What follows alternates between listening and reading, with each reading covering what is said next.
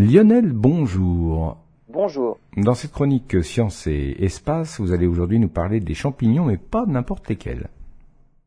Et plus particulièrement de la psilocybine. C'est le principe actif de, de, certains champignons hallucinogènes. Des études psychiatriques ont montré son action auprès de patients dépressifs. Il s'avère que cette substance réduit de manière rapide et importante les formes graves de la dépression.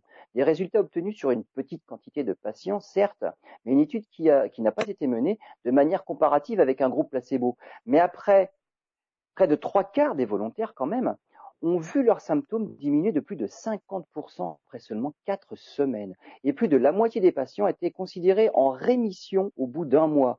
L'ampleur des effets est quatre fois plus élevée que ce que les essais cliniques ont montré à propos des antidépresseurs traditionnels. Les champignons hallucinogènes agiraient comme une sorte de bouton reset pour le cerveau en modifiant la connectivité et les flux sanguins. Mais à l'image de l'utilisation du cannabis thérapeutique, on n'est sans doute pas près d'une utilisation des champignons hallucinogènes pour soigner les dépressions.